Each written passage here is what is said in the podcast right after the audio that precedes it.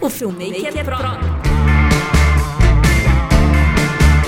Fala aí, seus loucos, tudo beleza? Bem-vindo ao podcast do Filmmaker Pro. Aqui você vai ficar por dentro de tudo que rola no mundo do audiovisual. Fala aí, seus loucos, tudo beleza? Meu nome é Daniel Marvel. Bom dia, pessoal. Bom dia, eu sou a Camila. Tudo bem, Camila? Tudo bem? Mais uma live. Última live da semana. Última live da semana. Massa. E aí, pessoal, tudo bem com vocês? Hoje a gente vai falar sobre um assunto bem legal e que é muito importante e que é fator definitivo e, e, e determinante para se ter uh, um trabalho consistente de qualidade no audiovisual, que é referências. A, gente vai falar sobre a importância de trabalhar com boas referências. A diferença de quem trabalha com referência para quem não trabalha com, com referências, que não sabe da, uh, trabalhar com referências, é muito grande, é gritante essa diferença. Quem sabe trabalhar com referências uh, geralmente tem um trabalho muito mais consistente, muito mais criativo, muito mais bacana. Inclusive, eh, entre os assuntos que a gente vai falar a respeito de referência, a gente vai falar sobre sobre um, uma questão que sempre envolve trabalhar com referências, que é a cópia, que é o plágio. O que, é plágio? O que, é referência? O que, é copiar? O que, que é saber é, adaptar uma boa referência para o teu trabalho, para o teu fluxo de trabalho, para que isso seja o gás da tua criatividade, para que seja insights, para que te gere insights, inputs de qualidade para o teu trabalho. Então, hoje a gente vai... Opa! Hoje... Acho que eu não acordei direito. Hoje vamos falar sobre a importância de se trabalhar com boas referências. Inclusive, vamos dar alguns exemplos aqui, vamos falar. Tá, o Thiago, o Rossetti disse: a minha referência é você. Ah, e ainda mandando um beijinho de smack.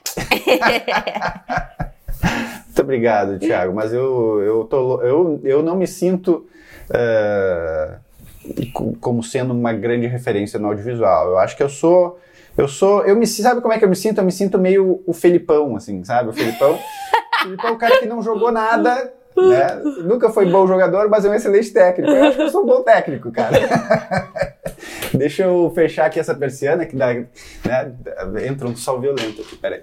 Que hoje tem sol. Mais ou menos, né? Mais é, ou mais ou menos, mas não tá chovendo. Para quem tá, para quem tá ouvindo aí o, a live no podcast, essa aqui é a minha barriga, tá, pessoal? Não reparei, eu tô fechando a persiana aqui. Quem tá, não tá vendo a live, mas tá ouvindo no podcast, a gente grava aqui de frente para uma janela e às vezes bate um sol aqui que é o seguinte, a gente chega a ficar meio cego. Aí pronto, fechei a persiana. Agora não teremos mais problemas com sol. Randolph pergunta: quais suas maiores referências? Vamos falar sobre isso. Vamos falar isso, vamos falar de tudo isso, tá? Uh, já adianto para você sobre as minhas maiores referências a gente pode começar já o assunto falando disso, assim. Quem são as referências do Marvel? Quem são as, as referências do Marvel? Bom, é, pessoal, o que, que acontece? Eu não é a primeira vez que eu vou falar isso aqui, mas para mim a grande referência é o cinema. Para mim é a origem de tudo e, e é onde a gente consegue ter um grau de inspiração, vamos dizer assim, muito grande. Sabe por quê? Porque tudo começa no cinema. O audiovisual nasceu no cinema e toda a experimentação que existe no audiovisual, não toda, mas as mais importantes, as mais relevantes, elas se dão no cinema. Porque o processo de produção de um filme para o cinema leva muito tempo às vezes anos, muitas vezes anos, um, dois anos de pré-produção. E esse trabalho de pré-produção justamente trata de buscar novas soluções, soluções criativas para contar aquela história, para fazer é, com que a linguagem narrativa, audiovisual que vai ser colocada ali na, naquele filme seja o mais rico, mais criativo e que, ao mesmo tempo que está a serviço de contar aquela história, possa ser bonita, criativa, relevante, enfim, cara. Então, eu, assim, as minhas principais referências vêm do cinema. E é engraçado falar isso porque eu acho que a principal referência de, de quase todo mundo que trabalha no, no meio audiovisual é o YouTube hoje em dia. Né? Então, ou é o YouTube ou são profissionais de destaque na sua área de atuação, o que é legal. Porém, é, se tu tiver um olhinho um pouquinho mais apurado e começar a prestar atenção nas origens é, das técnicas utilizadas, na maioria das vezes, por youtubers ou por filmmakers do YouTube e tal, tu vai notar que é, vem tudo do cinema, né? Então tu vai ver, tipo, por exemplo, a gente teve aquele boom né, dos, dos vídeos de viagem que se utilizavam da, das, das, das, seamless transitions, né? Daquelas transições de zoom com desfoque de movimento e não sei o quê. Cara, isso se usa, isso, isso virou febre, eu acho que começou ali com o D'Alessandro, eu acho, 2014, acho que foi, né? E aí depois todo mundo começou meio a, a, a, copiar e a colocar aquilo nos seus vídeos. Não, nem digo copiar, mas enfim, virou meio moda aquele tipo de transição. Mas aquilo, isso 2014, 2016, não lembro direito agora. Mas, cara, isso se usa no cinema, cara, desde os anos 90. Então, se tu prestar atenção, tu for começar a buscar a origem das coisas, tu vai ver que tudo nasce no cinema. E justamente por causa disso, porque existe um penso criativo muito forte, muito grande no, no cinema, na hora de se pré-produzir um filme, as soluções elas são pesquisadas e, e testadas muito antes do filme ir para o cinema, muito antes de da, da, gente assistir um filme, já a pré-produção começa muito antes, um ano, dois anos antes. E então é natural que, as, que essas soluções nasçam no cinema. Então a, as minhas grandes referências são são diretores e di, diretores de fotografia e diretores do cinema. David Fincher para mim eu acho que é um dos caras mais geniais, cara, meu, David Fincher é um cara que dá, eu, eu, assisto de joelho, assim, cara. Meu, cara é foda. Ridley Scott, esses caras são muito inovadores, visionários. Tem alguns diretores fantásticos na nova, na nova uh, geração, né? Denis Villeneuve, um cara que eu admiro demais, assim.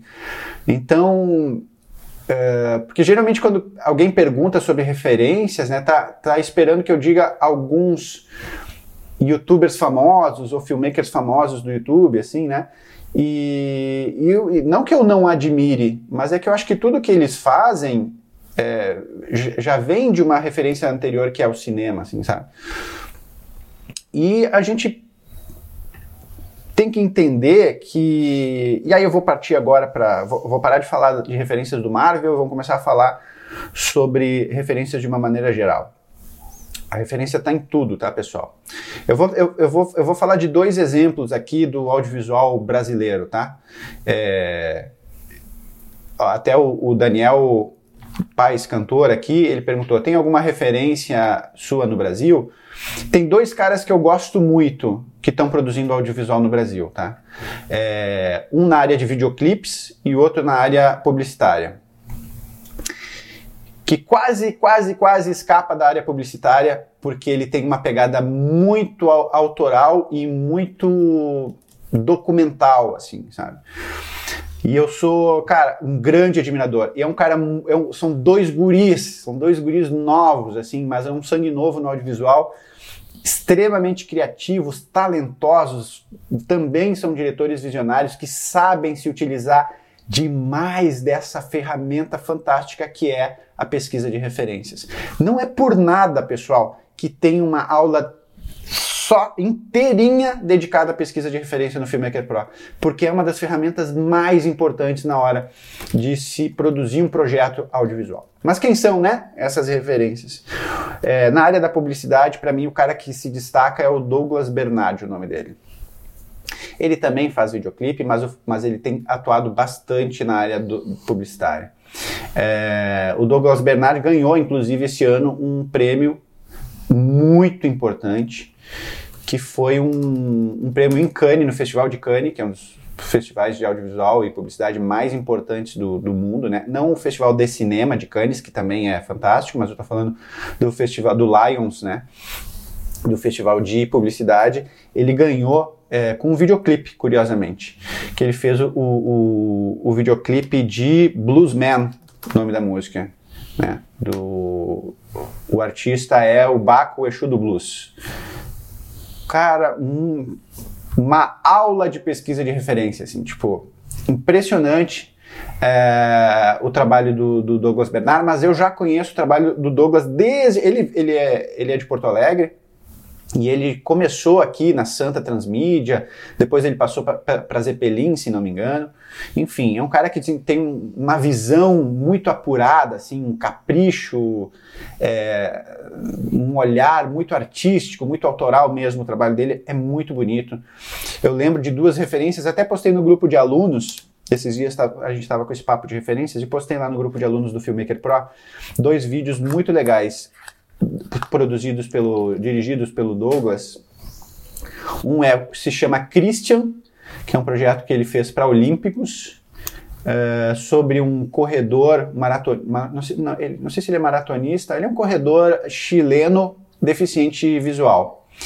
Uh, lindo, cara, lindo, que filme, cara, meu Deus, cara, são curtas, curtinhas, assim, chama Christian, projeto feito para Olímpicos. E um outro que chama Gabriel, eu tenho a impressão que os dois foram feitos mais ou menos na mesma época, ou no mesmo ano, alguma coisa assim. O, esse filme Gabriel também é um curtinha, os dois são, têm esse estilo documental. É, é sobre um garoto também deficiente, é, ele não tem uma perna, acho que nasceu com uma deficiência, teve a perna amputada e ele é atleta. Ele é atleta paralímpico, se não me engano. Não sei se ele já é paralímpico, mas é um atleta de corrida também.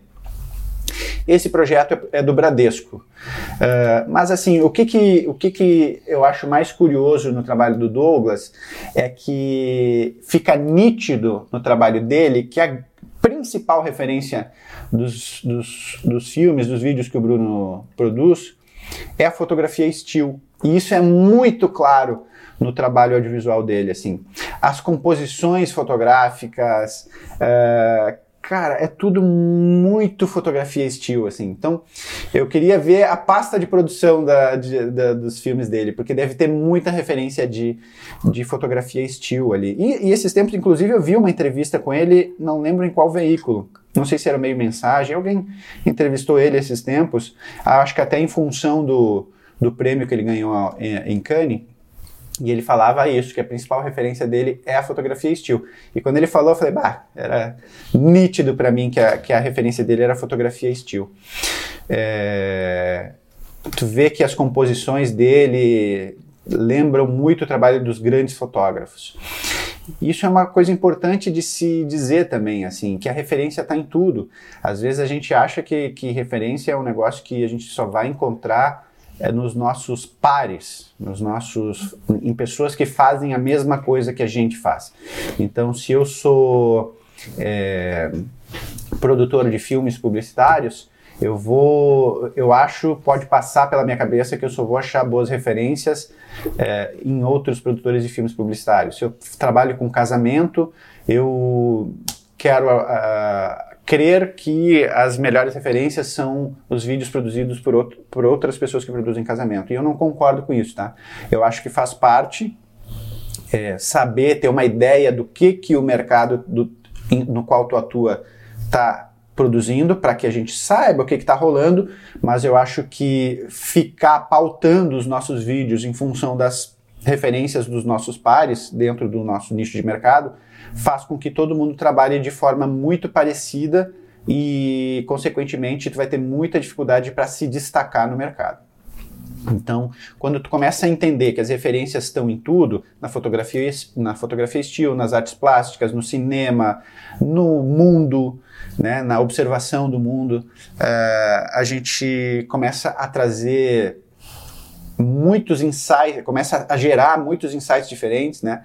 E, e com certeza o nosso trabalho vai ficando mais rico. Eu acho que essa sensibilidade artística é o grande a sensibilidade artística de saber transformar a nossa visão de mundo em, em, em bons inputs para para os nossos outputs, que são os nossos vídeos. Né? É, mas enfim, Douglas Bernard é, é uma das, das referências que eu admiro muito hoje em dia, um garoto novo, cara, com um trabalho super consistente, bacana, autoral, uh, de muita qualidade. E, o, e a outra referência que eu ia citar para vocês, que é da área de videoclipes, é o Felipe Sassi, né? Felipe Sassi é, tá virando aí o grande diretor de, de videoclipes do Brasil. Ele é o cara que tem feito os videoclipes das grandes estrelas pop, assim, né? Isso traz muita visibilidade para o trabalho dele. Uh, e é engraçado acompanhar a, um pouquinho, pesquisar um pouquinho a, a carreira do Felipe Sassi e para descobrir que ele é publicitário. E por que que ser publicitário seria relevante, né, na carreira audiovisual dele? Porque, cara, a principal lição que a gente pode aprender é, com os publicitários é o trabalho com referência. A publicidade não dá um passo sequer sem que seja realizada uma boa pesquisa de referências para tudo. Se, se a gente tiver colegas aí na live de hoje que trabalham com publicidade, eles podem confirmar isso. Seja é, quem trabalha com, com a parte gráfica, com mesmo com, com, com marketing digital, o que for, né? ou mesmo a, a publicidade tradicional, sabe que a grande escola da publicidade é a referência. Não se faz nada na publicidade sem referência. Qualquer peça publicitária que a gente for fazer, a gente faz uma boa pesquisa de referências antes para ter uma ideia, para ter um norte, para ter um ponto de partida ou mesmo para conseguir apoiar e gerar, criar argumentação para defender as nossas, as nossas ideias. E o trabalho do Felipe Sassi reflete muito esse modo de, de, de agir, de pensar e de criar. Né? Então, eu acho que ele traz isso da escola da publicidade. Ele é formado em Belas Artes, eu acho, em publicidade, em São Paulo, né? E, e qual que é, eu acho que a principal característica do trabalho do Felipe Sassi? É a direção de arte extremamente pensada, né? É uma direção de, de, arte muito da publicidade. É, eu que trabalho há tanto tempo já no mercado publicitário, é, é, fica muito claro de ver que qualquer clipe dele, qualquer videoclipe dele tem muito penso da publicidade, a busca por referências e tal. E uma coisa que eu quero deixar claro, tá? Trabalhar com referências não tira o mérito de ninguém. Não é Parece que para a pessoa que é leiga que, ou para a pessoa que não está habituada, acostumada a trabalhar com referência, parece que quando se fala, ah, o fulano trabalha muito com referências, parece que ele é o cara bom em copiar. E não é isso, tá? Na, no audiovisual nada, nada se cria, tudo se transforma. A gente, a gente consome muito essas referências justamente porque uh, não existe mais nada original. Nada, ó, o Igor botou ali, nada sai do zero, exatamente, nada sai do zero. Por mais que tu diga assim, eu não quero copiar o trabalho de ninguém, então eu não vou olhar o trabalho de ninguém, eu vou ficar olhando para dentro da minha cabeça e vou gerar imagens originais para os meus trabalhos audiovisuais. Isso não existe, porque a gente... Tudo que já viveu até hoje já virou um Refer... banco de referência. Exato. Tudo que a gente já viveu, ouviu, respirou, sentiu, assistiu, é referência. Porque as, as referências, elas, elas trabalham no nosso subconsciente. Dominar o processo criativo é, também é ter um trabalho de pesquisa de referências organizado e, e, e bem feito, né? É, eu acho que essa é, essa é o pulo, esse é o pulo do gato. Esse é o pulo do gato porque é o seguinte: o cara que não trabalha com referência, ele trabalha com instinto. Ele trabalha por improviso, né? É o cara que chega, vamos pensar nesse cara, tá? É o cara que chega, ele é contratado para fazer um filme institucional. Ele chega na. Ele não se prepara. O cara que não trabalha com referências, ele não se prepara. Ele simplesmente vai lá no dia marcado e tenta fazer o seu melhor. Eu não tiro mérito desse cara, tá? Mas o cara que não trabalha com referências, ele trabalha por instinto, ele trabalha no improviso e ele trabalha, sabe com o quê? Com a primeira ideia. E a primeira ideia é sempre a pior. A primeira ideia é aquele primeiro insight que tu tem que ele não pesa todos os prós e os contras, ele não tenta ser melhor do que a primeira ideia. Ele vem aquela primeira ideia e aí é o cara que faz o quê? Ele faz o feijão com arroz. Né? É, o cara, é o cara que vai e a primeira ideia é aquela que tá assim, ó, prontinha para sair da tua cabeça, tá ali, pá. E o cara que trabalha com pesquisa de referências, o cara que trabalha com planejamento, o cara que trabalha com estratégia, ele é lógico que ele tem muitas outras coisas para que vão ajudar ele a desenvolver um bom projeto de vídeo, mas uma dessas ferramentas é a pesquisa de referência e ela trabalha justamente para te gerar esses insights, para tu pensar assim, beleza, eu preciso filmar esse cara que está trabalhando nessa máquina. Vamos dizer que eu estou fazendo ali um institucional de, de, de, uma indústria, de alguma coisa assim. E aí o cliente chegou para mim, ó, eu preciso que tu filme aqui essa máquina, porque essa máquina aqui, ela é uma máquina que, que faz com que a gente seja uh, uma indústria de ponta no mercado. É o grande diferencial da nossa empresa é ter essa máquina. Os concorrentes não têm essa máquina. Beleza. O que, que eu faço? Eu pego, meto, boto minha câmera num tripé, faço um bom enquadramento e filmo. Beleza. Matei a gerada, já filmei a, a máquina. O que, que é isso? Isso é o feijão com arroz. Essa é a primeira ideia. Agora, vocês notam que o cliente falou coisas muito, muito importantes. Essa máquina é responsável pelo nosso diferencial do mercado. Essa máquina é o que faz a gente ser uh, uma empresa extremamente relevante no mercado. Essa empresa faz com que a gente seja melhor que a nossa concorrência. Se o cliente fala um negócio desses, a gente tem que levar muito isso que, ele foi, que foi dito em consideração. E pensar de que forma eu transformo esse briefing, essas palavras, essa relevância que essa máquina tem para o vídeo, em imagem. Como é que eu faço para que o espectador perceba que essa máquina é uma coisa fantástica e que vai trazer muito benefício para ele. Porque o espectador é o cliente, né? É o cliente da, do meu cliente, vamos dizer assim. Então, o que, que eu vou fazer? Eu vou buscar fazer uma pesquisa de referências para pensar em enquadramentos, para pensar em, em numa linguagem de câmera, numa movimentação de câmera, em algo que deixa aquilo grandioso, bacana, entendeu? Então eu começo a, a me alimentar de. Vou, vou, assistir outros vídeos, vou assistir, vou andar na rua prestando atenção, vou pensar o que, que é, o que, que são fatores dif, diferenciais que, que impulsionam as mais diversas empresas no mercado e como elas trabalham com esse tipo de coisa. Então tu começa a, a gerar um monte de, de input bacana e isso começa a alimentar o teu subconsciente, o teu consciente, porque tu está fazendo isso de forma consciente, né? E aí isso começa a te gerar um monte de insights, um monte de ideias, um monte de imagens, imagens começam a ser criadas na tua cabeça. E aí quando tu te preparou com, uma boa pesquisa de referências, tu chega lá no, no, no, dia de executar aquele trabalho cheio de ideias criativas, cheio de ideias legais e transforma aquilo que poderia ser um vídeo simples, feijão com arroz, em algo muito legal e que vai ter um impacto muito grande na, nos espectadores, né? Nos clientes dos nossos clientes. Então, trabalhar com. Se eu fosse dizer assim, é, quem é o cara. Que, qual é o contrário do cara que trabalha com planejamento, estratégia, com pesquisa de referências? É o cara que trabalha por instinto, com a primeira ideia, no improviso. E aí, meu amigo, a gente começa a entender por que, que alguns profissionais do mercado têm muito sucesso e outros não. Né? Às vezes a gente pode olhar para o nosso trabalho e pensar assim, pô, mas o meu trabalho é muito bem feitinho, eu tenho câmeras com excelente qualidade, eu investi uma boa grana em lentes, eu tenho gimbal. Ele tem gimbal, eu também tenho gimbal. Ele tem câmera, eu também tenho câmera.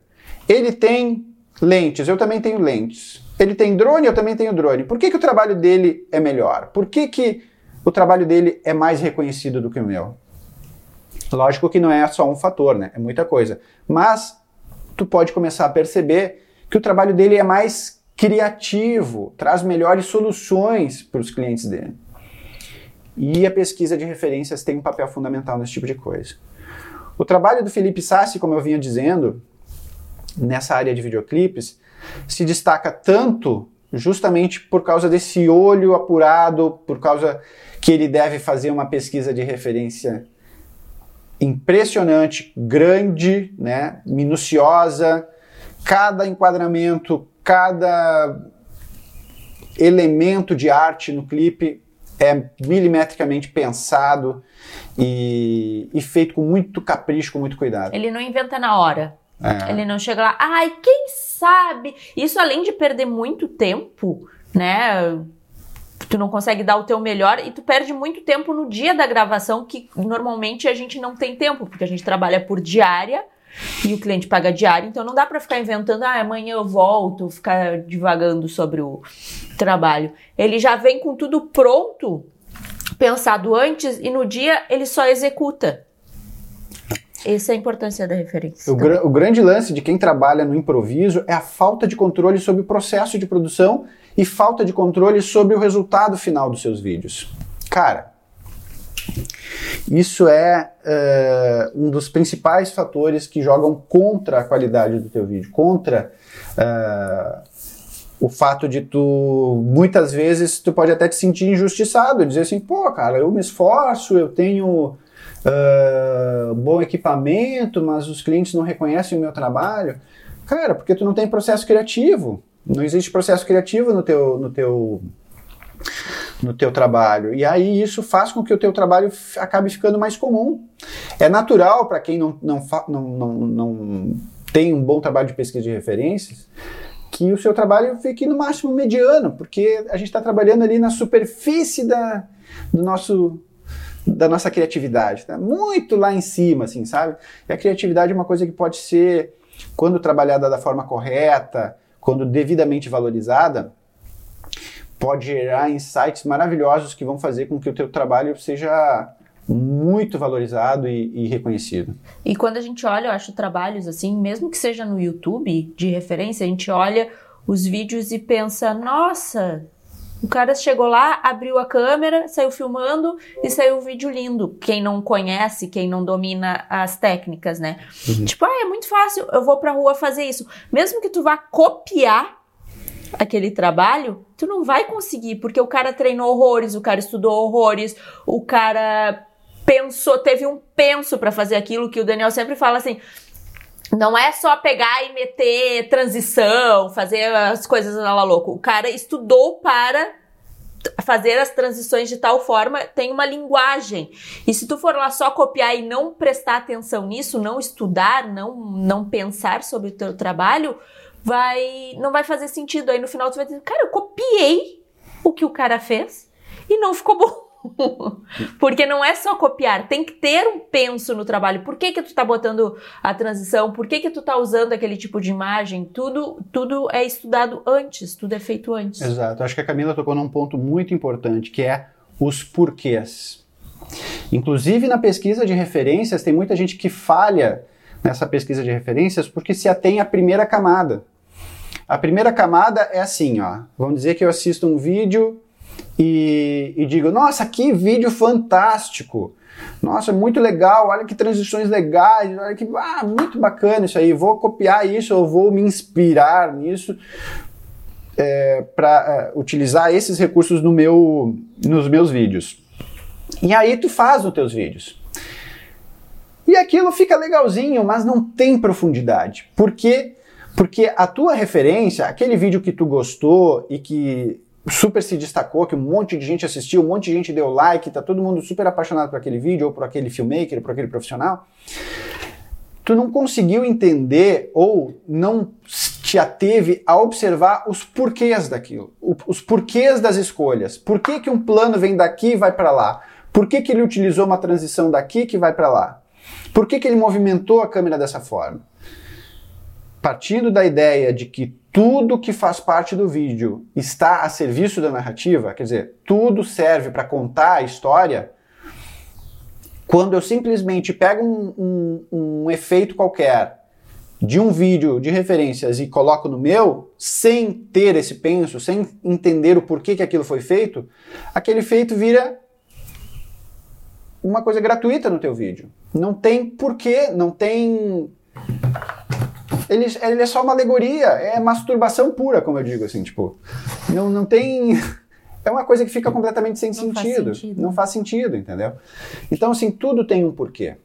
Esses dias, um aluno do Filmmaker Pro, um aluno novo, agora já da quarta turma, ele fez uma pergunta que eu achei muito pertinente no grupo de alunos, que ele falou assim, estávamos naquela discussão sobre referências, e ele falou assim, Marvel, como é que tu faz para trabalhar com as referências? Como é que tu como é que tu tira lições daquela referência e, e passa para o teu trabalho?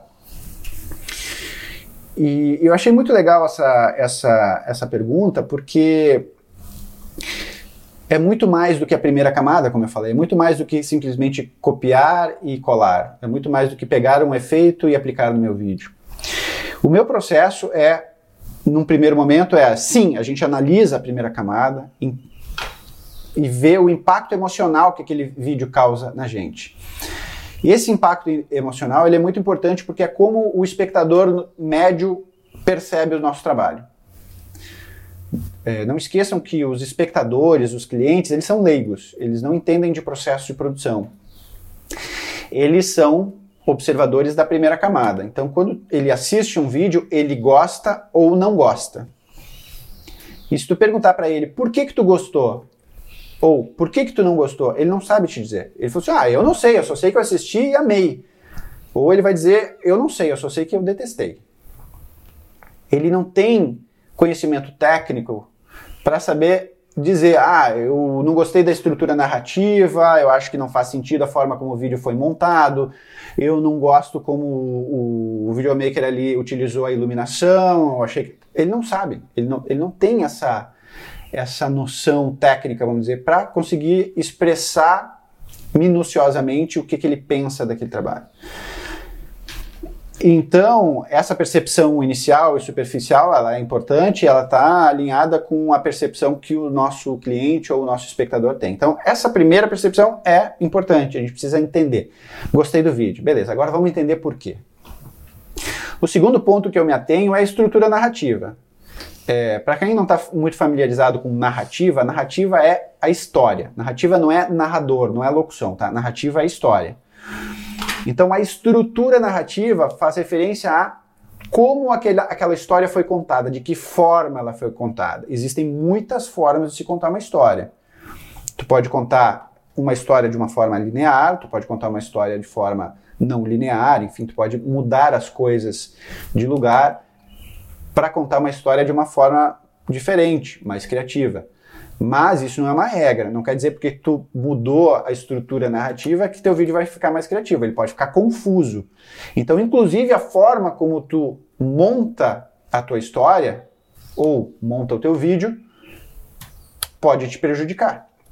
Pode, pode ser, ela tem que estar a serviço do, da história ela tem que se justificar. Não pode ser masturbação, não pode ser alegoria, não pode ser porque fica mais descolado. Não.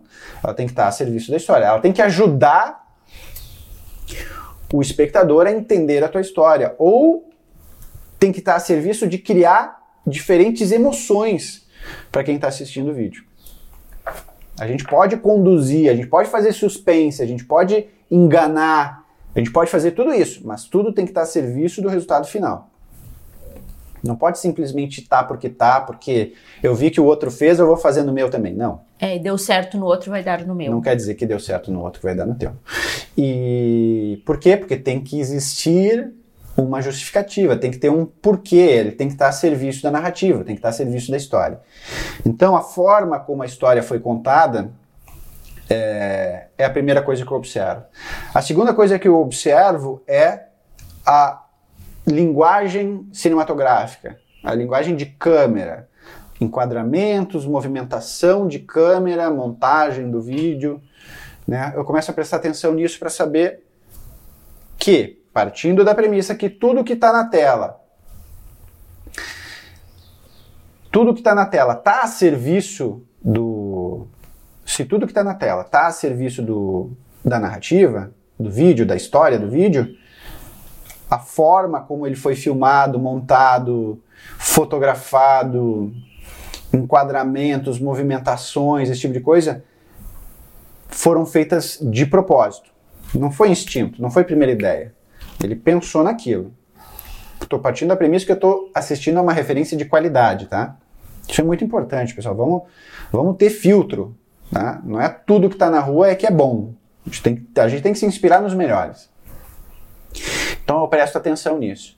Depois vem uma, uma, uma outra camada que é, é, como que a trilha sonora ajuda a contar aquela história, como que os efeitos gráficos, transições e todo e qualquer tipo de efeito especial, filtro de cor, né, o, o color grading que o cara utilizou, como tudo isso ajuda ou não a contar a história.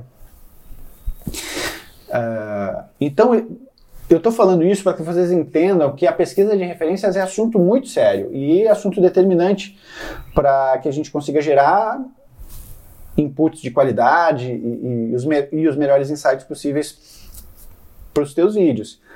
É possível utilizar uma solução criativa de outro vídeo no teu? Sim, desde que ela esteja a serviço da história. Sempre pensa nisso, tá? Quando um, um, um cara faz uma transição, por exemplo, é, vamos fazer, vou, vou, eu vou voltar lá numa questão bem simples, tá? Drone, eu tenho uma imagem aérea e tenho uma imagem que eu quero fazer uma transição da imagem aérea para uma imagem da câmera no chão. Então eu tenho uma pessoa caminhando. Ou, sei lá, tem um carro, né? A galera gosta de filmar carro em movimento na estrada e tal. Então imagina o plano que é o seguinte: eu tenho uma imagem aérea, uma estrada sinuosa e o carro andando pela estradinha. E aí uma imagem aérea legal, mostrando contextualização, né? Tô filmando.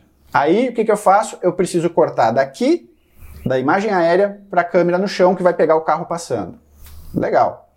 Posso fazer um corte seco? Maravilha. O corte seco é a melhor coisa que tem porque ele não te compromete.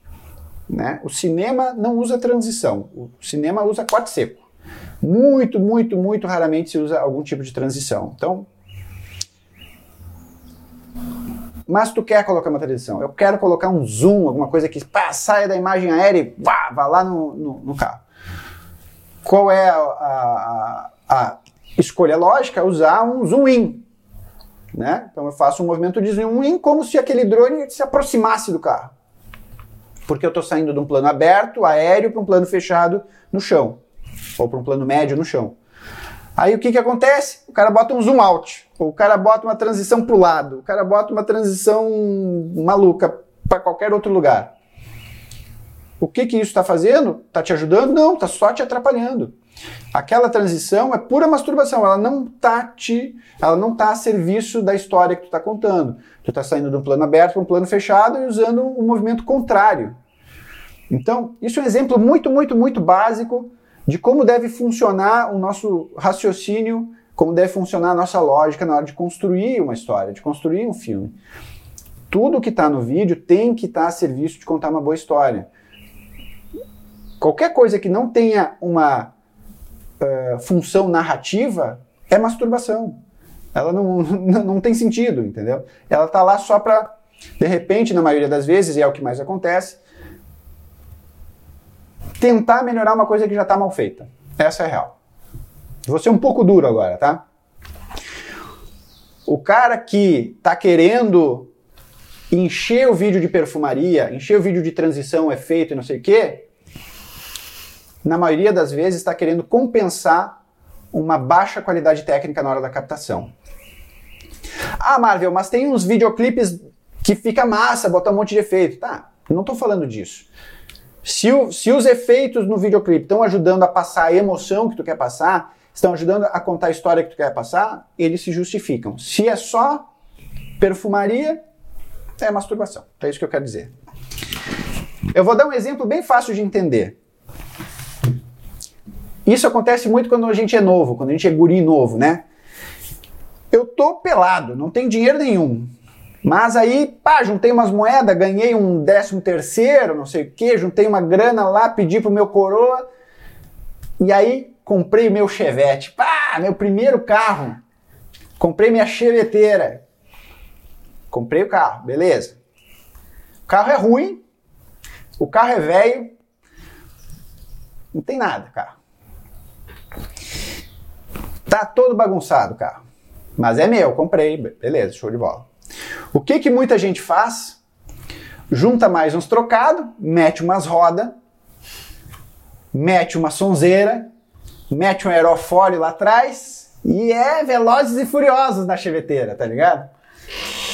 O cara gasta uma baba comprando um, umas rodas 17, sei lá, pneu de perfil baixo, é carro de corrida, cheveteira tunada. É a mesma coisa do vídeo. O carro ficou bom por causa disso? Não, ficou uma merda. Continua ruim.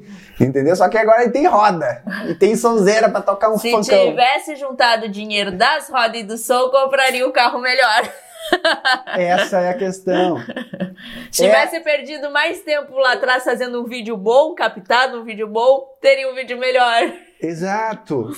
Tu entendeu? É, a Camila matou a charada. Se eu tivesse Marvel tinha um, cadete, um cadete tunado. Tinha um cadetão, tinha um cadete, tinha um cadete, velho, tunado. Só que aí qual que é o erro disso? Ao invés de gastar dinheiro com roda, pneu e não sei o que para deixar o, o cadetão furioso, veloz e furioso, eu tivesse guardado a grana e seis meses depois trocado de carro, eu já teria um carro melhor. E aí tu junta mais uma grana e tem um carro melhor. E tem um carro melhor. Entendeu? Mas aí fica gastando dinheiro com bobagem. Por que que isso acontece? Porque o jovem, o jovem, jovens. os jovens são muito ansiosos. Ele quer ter um carro topzera já de cara. Né? Já a, a, a primeira cheveteira já tem que ser top. Ao invés de ter paciência, juntar mais uma grana e ir trocando de carro. Eu quero ver quem entra numa live agora e ver o Daniel falando de chevette de roda. Olha, olha, olha que, que exemplo foda esse, cara. O meu cadete, eu fiz isso. Eu comprei roda, tô falando de muitos anos atrás. Juntei uma grana, comprei um cadetão. Meti roda, meti pneu de perfil baixo, meti sonzeira. Meu, topzera, uma bosta o carro. O carro tinha 10 anos, mas beleza, cadetão. O que, que aconteceu? Eu não tinha dinheiro para pagar o IPVA. Aí eu tava indo gravar um comercial. Vai tinha a roda no carro. Olha só. tava indo gravar um comercial no estúdio aqui em Porto Alegre. Caí numa blitz. Os caras, pá, pegaram o carro. Me ferrei porque não tinha dinheiro para pagar IPVA. O carro, lindo, cheio de badulac, parecia penteadeira de puta, que nem dizem. Agora, o que que acontece? tive que ligar para a produção e dizer assim, ó, alguém pode vir me buscar aqui que levaram meu carro. Olha que coisa idiota. Olha como a gente tem ideias idiotas, né? Meti roda, rádio, som, caixa, subwoofer, blá, e não tinha dinheiro para pagar IPVA. Isso é muito mentalidade de, de quem é ansioso por ter um carro top. Mano, paga a porra do IPVA e não fica sem carro, é muito melhor. Junta uma grana e troca por um carro melhor. E no vídeo é a mesma coisa, pessoal. Faz vídeo simples, faz vídeo bem feito, estuda. Primeiro lugar, antes de tu pensar em criar um diferencial para o teu vídeo, enchendo o teu vídeo de transição e de, e de efeito, estuda, aprimora a tua técnica, melhora a tua técnica para que, tu te, que tu te torne um filmmaker melhor. O simples, bem feito, é muito melhor do que um troço cheio de, de alegoria mal feito. E é muito louco, porque tu, tem, tem vídeos, de, tem uma galera que tu vai assistir os vídeos. Não dá pra terminar mano, de assistir. Não dá pra terminar de assistir, porque assim, tipo, é transição, é não sei o quê, e aí tu, beleza, vou abstrair isso. Eu vou abstrair das transições. Aí tu começa a prestar atenção no vídeo, o vídeo é muito mal feito. O vídeo é extremamente mal montado, mal captado, a fotografia é bizarra, os enquadramentos são bizarros, o cara não sabe nada. Só que aí ele pega e enche de transição e diz: Olha como meu vídeo é maneiro. E não é. Desculpa, amigão, mas não é. Então, calma, paciência. Ah, o Vitor diz ali: tudo é um processo, exatamente. Tudo é um processo, exato, Vitor. E, e é uma construção. A gente vai melhorando a cada vídeo. Eu posso fazer um vídeo sem nenhuma transição, sem nenhum efeito, e ele pode ficar muito bacana do que eu filmar de qualquer jeito e meter um monte de efeito, vai ficar um negócio nada a ver. Não é o efeito é. que faz o vídeo bom. E não tem, é o efeito. E tem uma coisa que é assim, pessoal. Aí tu diz assim, não, mas eu, eu fiz um. Meu vídeo é bem mais ou menos, mas meti um monte de efeito e um monte de transição e a galera super curtiu. Ok, teus amigos vão curtir. De repente, outros filmmakers do mesmo nível que tu podem até curtir, porque estão na mesma vibe. Mas o mercado não vai curtir. A gente tem que pensar o seguinte: eu não faço vídeo para filmmaker. Eu não faço vídeo para os meus amigos, eu faço vídeo para os meus clientes. É isso que importa. Tem que dar resultado, tem que trazer dinheiro. A gente trabalha com vídeo, a gente não faz por diversão. E a gente não está falando aqui para quem faz vídeo por diversão. A gente trabalha e tem que ter resultado. Tem que ter resultado, o que, que é no final? Cliente satisfeito, dinheiro na conta. Beleza? Então, assim, pessoal, é... dentro desse processo todo, a pesquisa de referências é muito importante. Ela pode ser fator fundamental para que tu é, aprimore a qualidade do teu trabalho, trabalho, a qualidade do resultado final dos teus vídeos. Vai te trazer insights criativos, legais e vai encantar os teus clientes, porque tu está trazendo ideias novas, tu está trazendo ideias diferentes do que a tua concorrência está acostumada a trazer para o teu cliente. Então, Cara, e a, pode ter absoluta certeza que as duas referências que eu falei aqui, Douglas Bernard na, na publicidade e o Felipe Sassi na área de videoclipes, têm um trabalho muito grande de pesquisa de referência, devem fazer devem não, tenho certeza que fazem pasta de referência, fazem, cara, todo o processo necessário para ter para se sentirem e estarem preparados para executar um trabalho audiovisual. Então, a referência é fundamental nesse processo, tá? É, pessoal, vamos. Deixa eu só dizer uma coisa que Daniel falou lá no início, que a gente, que, a, a, galera de repente pensa, ah, vou buscar referência no meu nicho, casamento, ou se for eventos, eventos, ou publicidade, publicidade. Uh, a gente buscar referência no nosso mercado, a gente faz mais do mesmo. Meio que a gente fica copiando o que os outros estão fazendo.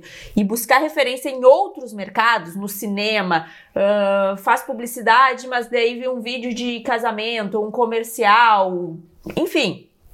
Publicidade comercial é a mesma coisa. Mas vocês estão entendendo o que eu quero dizer. Buscar em outros nichos dá um refresh no nosso trabalho e no nosso nicho, sabe? A gente já é um diferencial. Ó, eu trouxe um negócio e eu vi uma referência legal lá no meu trabalho, como é que eu posso usar aqui na, no meu nicho? No, Vi uma referência em outro nicho, como é que eu posso usar no meu, adaptar para minha linguagem e tu cria, acaba criando Algo uma novo. Coisa, é porque é assim que são as coisas novas, nada sai do zero, né? É. Como falaram ali atrás, nada sai do zero porque a gente já tem uma vivência, a gente já tem, já viu muita coisa. Então o negócio é fazer, é inovar no nosso mercado, trazendo coisas de fora, referências de fora. Isso dá um refresh no, no nosso nicho. É. é importante, assim, como eu falei também. É, é... Ó, o Walter está perguntando: tem alguma referência em vídeo de casamento? É isso que a gente está falando, não é referência em tal coisa. Assiste tudo, tudo, tudo, te alimenta de tudo que tem de bacana sobre tudo. E aí tu pensa, vai assistindo e pensando, bah, eu posso usar isso no meu, eu posso usar aquilo no meu, eu posso usar aquilo no meu. Sabe fazer bolo? Ah, eu faço bolo de chocolate. Mano, tu não precisa só fazer bolo de chocolate. Como é que eu posso fazer um bolo de. Imagina quem inventou bolo de cenoura com calda de chocolate. Meu Deus, é uma pessoa muito genial. Mas por quê?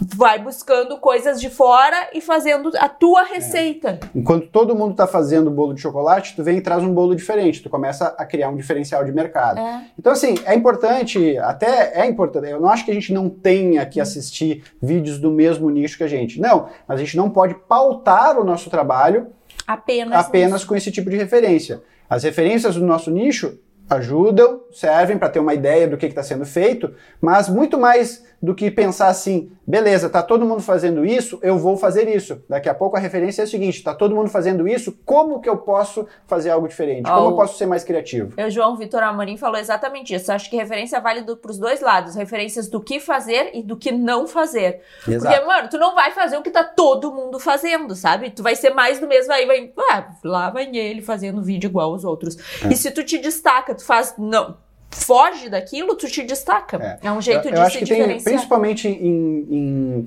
videomakers um pouco mais inexperientes, é, eles têm uma dificuldade de abstrair. Então, isso é uma coisa que a gente tem, é muito importante, até, até tinha me esquecido de tocar nesse assunto, vou tentar falar rapidinho aqui sobre isso, tá? A gente tem que ter capacidade de abstração. O que, que é capacidade de abstração? É assim, enxergar uma cena num contexto completamente diferente, num nicho de vídeo completamente diferente do, do que o nicho onde eu trabalho, e entender que aquilo pode ser adaptado para o meu nicho. Porque as pessoas hoje em dia são muito ansiosas e querem referências literais. Então, a busca por uma referência no nicho é muitas vezes isso. Eu quero aprender rápido, então eu preciso ver uma referência do meu nicho para copiar e fazer igual e aí eu resolvo o meu problema. Eu não preciso ser diferente, eu só preciso saber fazer aquilo rápido. Ok, ok, mas não é o ideal, tá? O ideal é que tu tenha essa capacidade de abstração e poder, quando tu cria a capacidade de abstração, tu consegue trazer referências de todos os lugares. Tu pode olhar uma fotografia e ter um insight para uma coisa para teu vídeo. Tu pode olhar uma pintura num museu, numa galeria de arte, num museu, né? num passeio que tu tá dando com a tua família, que tu não nem tá procurando referência, mas aí tu entrou no, no museu e olhou aquele negócio e falou, caramba, aquilo ali no vídeo podia ficar muito legal, como é que eu podia trazer esse astral, essa composição aqui pro, pro meu vídeo? Tu entende? Quando tu cria esse potencial, esse, essa, essa capacidade de abstração, tu uh, consegue adaptar de forma muito mais tranquila referências de todos os universos pro teu vídeo. Então, assim, muito cuidado com o, essa busca por referências literais. Isso te joga num caldeirão junto com todo o mercado, todo mundo fazendo a mesma coisa. E, e aí tu diz assim, pô, por que, que os clientes não me pagam mais? Por que, que eu não consigo trabalho? Porque tu tá fazendo o feijão com arroz, tu tá fazendo o que todo mundo faz. É, daí do cara que faz por metade do preço vai lá e pega o trabalho e vai dizer, ah, mas ele cobra mais barato. Não, ele faz a mesma coisa que tu faz pela metade do preço. Verdade. Ali, ó, o Christian mandou ali, ó, pessoal de Florianópolis ligados aqui também. E o Cláudio da Paraíba. Massa. A gente vai pra Floripa! Ah, daqui, próximos dias a gente vai estar em Floripa aí. Mas Ô, enfim. O, o João, eu, João Vitor, fez outra. O que dá errado também orienta. Melhor que o que dá errado também orienta, ele te economiza o caminho. Tu não precisa errar pra ver, puta, deu errado, vou lá fazer. Tipo, olha lá, deu errado, mano, já já pula etapa, entendeu? O curso, o Filmmaker Pro é muito isso, porque assim, o Daniel é 20 anos no mercado aprendendo, errando, acertando, errando e acertando. O que, que ele criou? Um método que economiza o caminho. Tipo, não precisa errar. Ele tá dizendo, é. cara, isso tem coisas que dão muito errado e tem coisas que dão muito certo. Vai pelo que dá certo, porque o que dá errado eu já errei, já quebrei a cara. É, é, é um, é isso, ele orienta pelo. Pelo que já deu certo para ele. Eu levei 20 anos para aprender o que eu aprendi. Tu não precisa levar 20 anos para aprender o que eu aprendi, basta fazer o Filmmaker Pro. Ah, ah garoto! Filmmaker Pro, inscrições abertas. Até domingo. Tá acabando, tá? Já vai acabar. Faz hoje a tua inscrição, não perde essa oportunidade, já começar a estudar com a gente, entrar para a família Filmmaker Pro e te preparar para fazer o 2020 o ano da virada, brother. Dá para fazer, dá para ganhar dinheiro com audiovisual, dá para criar diferenciais no teu trabalho, fazer com que o mercado te perceba como um profissional de destaque. Dá, dá para trabalhar com audiovisual. Tá tudo lá no Filmmaker Pro e todos os alunos e nós estamos, estamos juntos lá como uma grande família para te ajudar a crescer. Não perde a oportunidade, é só até domingo, faz a tua inscrição, última turma do Filmmaker Pro do ano. E vamos ler os, os comentários e as perguntas? Está ele Produções, Ipu, Ceará. Aí, Ceará, massa. Um, o Cláudio Filmagem da Paraíba, ligado, abraço Marvel e Camila. As transições do Marvel, Style Produções diz, as transições do Marvel com a câmera são top, me ajuda muito. Legal. E isso é uma boa solução para fazer algo sem depender tanto da, da, de pacotes de transições ou de ficar fica até mais legal, mais descolado fazer as transições diretamente na câmera. Essas transições prontas que tem na internet, fica todo mundo muito igual, muito parecido e fica meio over às vezes, assim, fica demais. Às vezes, pô, transições criativas feitas na câmera ali já super ajudam a contar a história. E tem lá no canal do YouTube do Daniel, tem vários vídeos transição com a câmera na mão, transição com gimbal, como fazer, como pensar, tipo, tá lá de graça, é só acessar o canal do YouTube dele. Ó, o Ber mandando um beijo. Beijão, Ber. Saudade do Bernardo. Beijo, B. Marvel tem alguma referência? Ah, isso eu já li. Ai, gente, se quiser repetir as perguntas, porque é. para ficar subindo aqui, pode mandar, tá? A Camila vai voltar lá pro ah, início. Ah, o perguntou assim, o Pedro perguntou, qual seria a possibilidade de dar conselho, ser aconselhado por você? Digo, é possível enviar alguns vídeos curtos? Aí o Igor já, já meteu lá, ó, quem faz o Filmmaker Pro, ele avalia os vídeos que tu manda. Exato. Isso, isso é uma das grandes... Porque assim, pessoal, deixa eu explicar como é que eu trabalho, tá?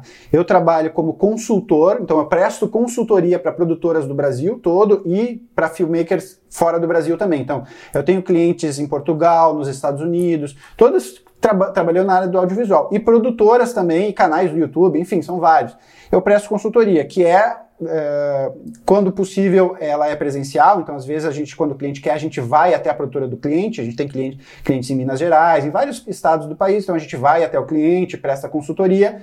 e também é, via, via videochamada. Então, presto consultoria e mentoria para esses clientes uh, via videochamada, tirando dúvidas, aconselhando, ajudando a, nas questões relacionadas a, a, questões comerciais e criativas e técnicas. E uma coisa que a gente faz também no Filmmaker Pro aí é o seguinte: todo aluno do Filmmaker Pro ele começa a fazer o curso e já entra para os nossos grupos de alunos, grupos no Facebook, grupos no WhatsApp. E aí o que, que eu faço? É, todos os alunos do Filmmaker Pro podem mandar os seus vídeos e pedir um feedback, tanto dos colegas quanto meu específico. Eu dou o feedback, costumo dar um feedback bem técnico e bem grande às vezes, mas uh, sem o menor intuito de diminuir o teu trabalho, de ficar botando defeito no teu trabalho. Não, o meu compromisso é te fazer um filmmaker melhor. Então eu vou pontuar ali as coisas que deram certo e pontuar principalmente as coisas que não funcionaram, né, que tu pode melhorar num próximo trabalho. Para isso, basta que tu seja aluno do Filmmaker Pro, que tu esteja nos grupos, e aí tu posta o teu vídeo no grupo do Facebook e me marca. Diz, Marvel, dá um feedback aqui no vídeo. Dou feedback para todo mundo. Beleza? Então essa é uma das grandes vantagens do, do Filmmaker Pro. Além de ter acesso a todo o conteúdo, tem lá o meu, meu minha consultoria o meu feedback mais técnico lá sobre os teus vídeos. O Christian diz: legal essas dicas, já me deu uma outra ideia para os meu tra meus trabalhos. E isso é legal vocês assistirem também as lives e tudo que vocês assistem, pensando no, no, no, negócio de vocês, tipo, ah, tirar sacadas de tudo que vocês veem, é referência, a gente falando aqui, já pensa, ah, posso fazer um negócio bem bacana, já sai aqui, já sai da live, termina de ver a live, vai pra rua, bota em prática. Isso aí. É olhar com olhos de profissional. Exato. Tá, eu vou voltar lá para baixo porque. Vamos ver aqui as, perdi, as demais. Ah, vamos ver se tem mais perguntas aqui, pessoal. Uh... Ó, o Joana, Joana Santos Santa Rosa. Assisto muitos vídeos do Marvel. Ah, de Santa demais. Rosa. Santa Rosa não é terra da Xuxa? É da Xuxa. Olha, terra da Xuxa. Ó, Manda um alô pra Santa Rosa. que se precisarem alô, de ajuda em Floripa é só chamar ele, o Christian Sagaz. Massa, obrigado, querido. A gente vai para descansar, mas se precisar a gente avisa. Daniel, qual aquela frase bem reflexiva que tem no teu perfil? Bem reflexiva que tem no meu perfil? Não sei. Não sei, não lembro agora. Faça o Filmmaker Pro, essa é a frase. danielmarvel.com.br, tem mais informações do curso e Eu qualquer dúvida também manda direct, manda direct aí que a gente tira todas as dúvidas, tá? Uh, tá, acho que era isso. É isso, pessoal? Então tá, muito obrigado pela atenção de todos, pela participação de todos. Tenham. Sextou, né, pessoal? Sextou, Camila? Oh! Essa semana não foi tão rápida que nem as últimas, é, né? Mas sextou. E o seguinte, para o pessoal que não está familiarizado, a gente faz lives diariamente aqui, de segunda a sexta-feira, às 8 horas da manhã. E essas lives, para quem não puder acompanhar ao vivo, viram episódios do podcast. Então, o meu podcast, o podcast do Filmmaker Pro, tu vai conseguir acessar pelo Spotify, pelo Deezer, pelo Google Podcast. Basta digitar lá Filmmaker Pro já vai aparecer para ti. A gente já está no décimo, esse aqui vai ser o décimo quarto episódio, então tem muito conteúdo lá. Se tu perdeu lives, não te preocupa porque esses conteúdos vão todos pro podcast. Fora isso, não percam os últimos dias para fazer a tua inscrição no Filmmaker Pro. Filmmaker Pro é, é um curso completo, o meu curso online de produção audiovisual completíssimo, passa por questões relacionadas à prospecção de clientes, posicionamento de mercado, estratégias de marketing, estratégias comerciais. Depois passa por uma área muito importante que é desenvolvimento de roteiro, criatividade, storytelling, direção. É, depoimentos, direção de depoimentos, é, câmera, operação de câmera, configuração de câmera, edição e tem um bônus da Camila maravilhoso lá sobre gestão de negócio para que a gente aprenda a fazer orçamentos, administrar nossa carreira e gerenciar nossa grana, nossa bufunfa. Porque não adianta a gente fazer o Filmmaker Pro, se tornar um filmmaker melhor, começar a ganhar dinheiro e não, não ganhar dinheiro, não ver o dinheiro e, e perder dinheiro e não saber administrar o seu dinheiro. Então a Camila entra nessa, nesse estágio aí para aprender, para te ensinar a controlar as tuas finanças e administrar a tua carreira. Beleza, pessoal? Muito obrigado pela audiência de todos. Não perde aí, até domingo as inscrições do Filmmaker Pro, última turma do ano. Falou? Um abração. Tchau. Tchau. Aí, seu louco, não deixa de assinar o nosso feed porque de segunda a sexta-feira tem episódios diários, sempre sobre audiovisual, é claro. Você ouviu o Filmmaker Pro.